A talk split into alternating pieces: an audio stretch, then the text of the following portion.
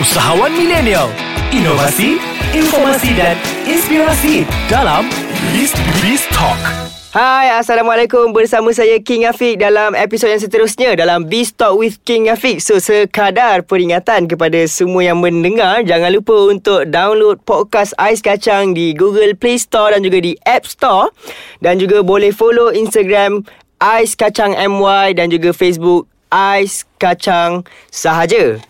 Ejaan dia A-I-S-K-A-C-A-N-G So dalam episod kali ini Agak berbeza Yang mana episod kali ini Afiq ada bawa satu orang tetamu Yang mana mungkin ada orang kenal Mungkin tak ada orang kenal kan? Tapi Afiq bawa dia kerana Afiq nampak Satu credibility dalam hidup dia Ataupun credibility terhadap dia Yang mana Afiq rasa dia seorang yang boleh Memberi inspirasi kepada orang lain. Jadi boleh tak kita perkenalkan Ataupun boleh tak oh, tetamu kita hari ini Perkenalkan diri anda?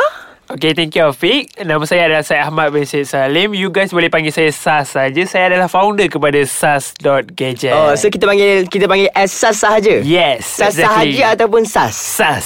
SAS. Alright. So SAS eh. SAS boleh tak perkenalkan diri SAS sikit mungkin pendengar-pendengar nak dengar umur SAS ni berapa? Apa benda yang SAS buat? Kenapa Afiq bawa SAS hari ni ke? Ah, okey. Umur saya adalah 20 tahun dan saya masih belajar di Kuala Lumpur dalam kos perakaunan. Perakaunan. Yes. Dan Masih belajar dan buat bisnes dalam masa yes. yang sama. Apa korangnya Afiq? saya ikut sifu. Okey, jadi kan hari ni kan SAS seorang yang masih belajar buat bisnes. Bisnes apa yang SAS buat ni? Saya menjual gadget telefon dan asisten telefon juga saya menyediakan perkhidmatan repair phone. Oh, Yes. wow. Banyaknya bisnes yang SAS buat dalam satu masa ni kan. Jadi kan SAS boleh tak SAS kongsikan kepada kita apa turning point yang membuatkan SAS rasa hmm, pada usia muda ni SAS nak mula meniaga. Walhal orang lain pada usia 20 tahun ni tengah sibuk nak enjoy, nak main motor, nak ada girlfriend. Lama. Okay, Macam-macam. je.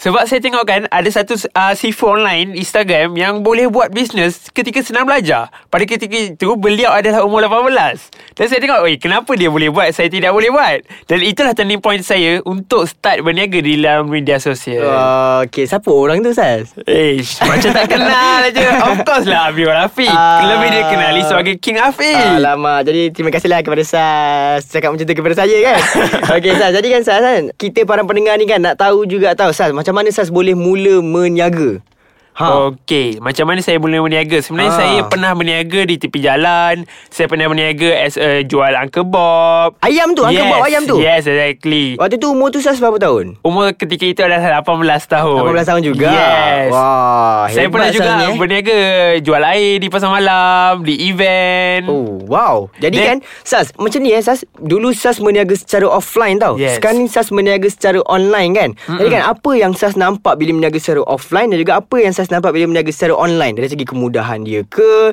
Dari segi kesenangan dia ke Dari segi profit dia ke Ataupun dari segi apa ah? Macam mana Apa perbezaan bisnes online Dengan bisnes offline yang SAS buat ni Okey, offline dengan online ni adalah online kita tak perlukan banyak tenaga pekerja, kita tak perlu bayar sewa, kita tak perlukan bayar alternatif dan lain-lain macam-macam lagi lah.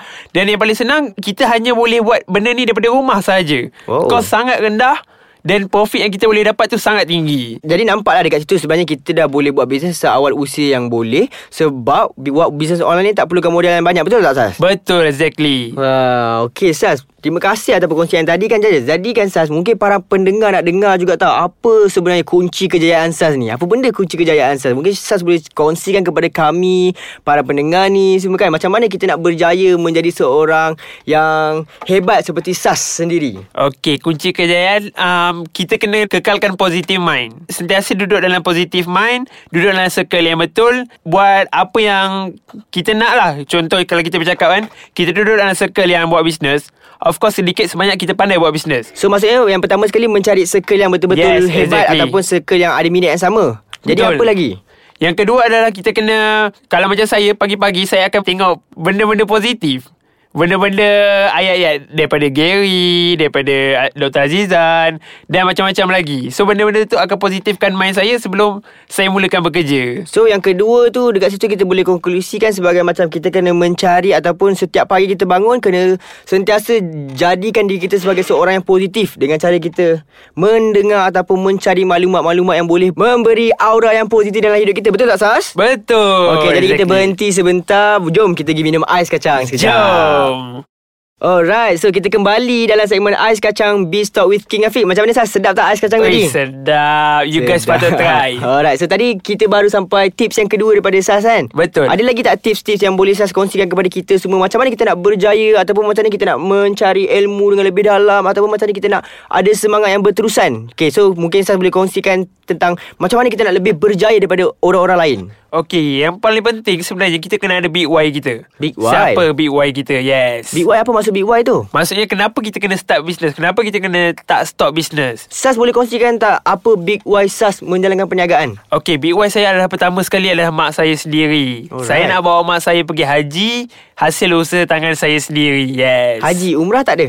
Umrah saya dah berjaya bawa pada ketika umur 19 tahun. Alhamdulillah ya Allah. Soleh wah solehun.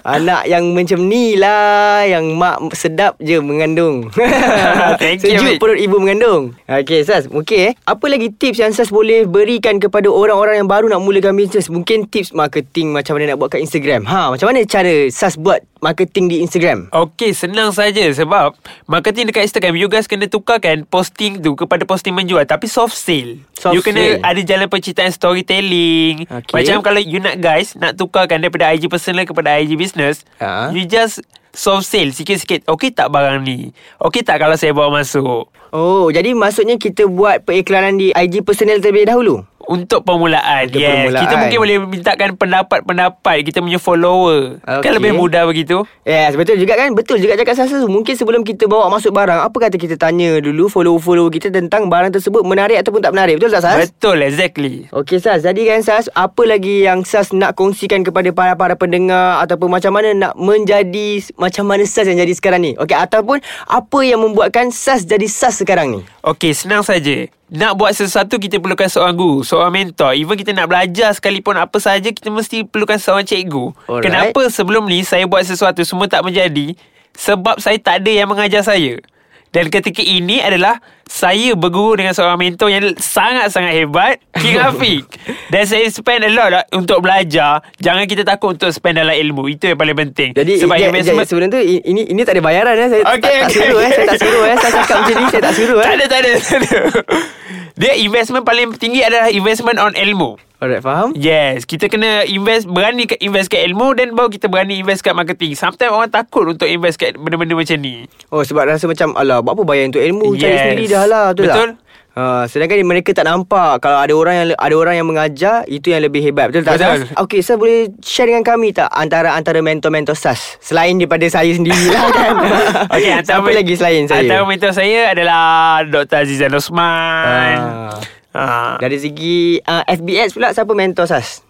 Mentor saya FBI saya try and error je. Try and error saja. Saya duduk dalam circle yang boleh buat FB ad. Ah, Saya ah. just swipe-swipe je ilmu. Jadi daripada cerita yang Sas kongsikan tadi kan Apa benda yang Afiq rasa Afiq boleh simpulkan Yang pertama sekali kan Untuk kita berjaya adalah Kita perlu cari mentor yang betul Betul tak Sas? Betul, betul. Yang kedua pula Kita kena sentiasa surroundkan diri kita Dengan orang-orang yang positif Yang ada minat yang sama Betul? Betul, yes. Yang ketiga pula Setiap kali kita bangun pagi Apa benda yang perlu kita buat adalah Kita perlu mencari Ataupun kita perlu tengok-tengok video Yang boleh beri aura positif dalam diri kita Betul? Betul. Dan yang keempat tadi Sas kata tadi jangan pernah give up ataupun jangan mudah putus asa walaupun walaupun apa tadi Sas cakap Walaupun apa pun je terjadi. walaupun apa pun yang terjadi. Yes. Yang paling-paling penting is jangan sesekali rasa takut ataupun rasa kedekut nak invest untuk apa tadi? Ilmu. Untuk ilmu. So mungkin ini saja episod kita pada kali ini. Korang semua boleh follow IG tetamu kita. Apa IG awak Sas? S-A-S-S dot gadget. Itu perniagaan. Yes. Personal pula?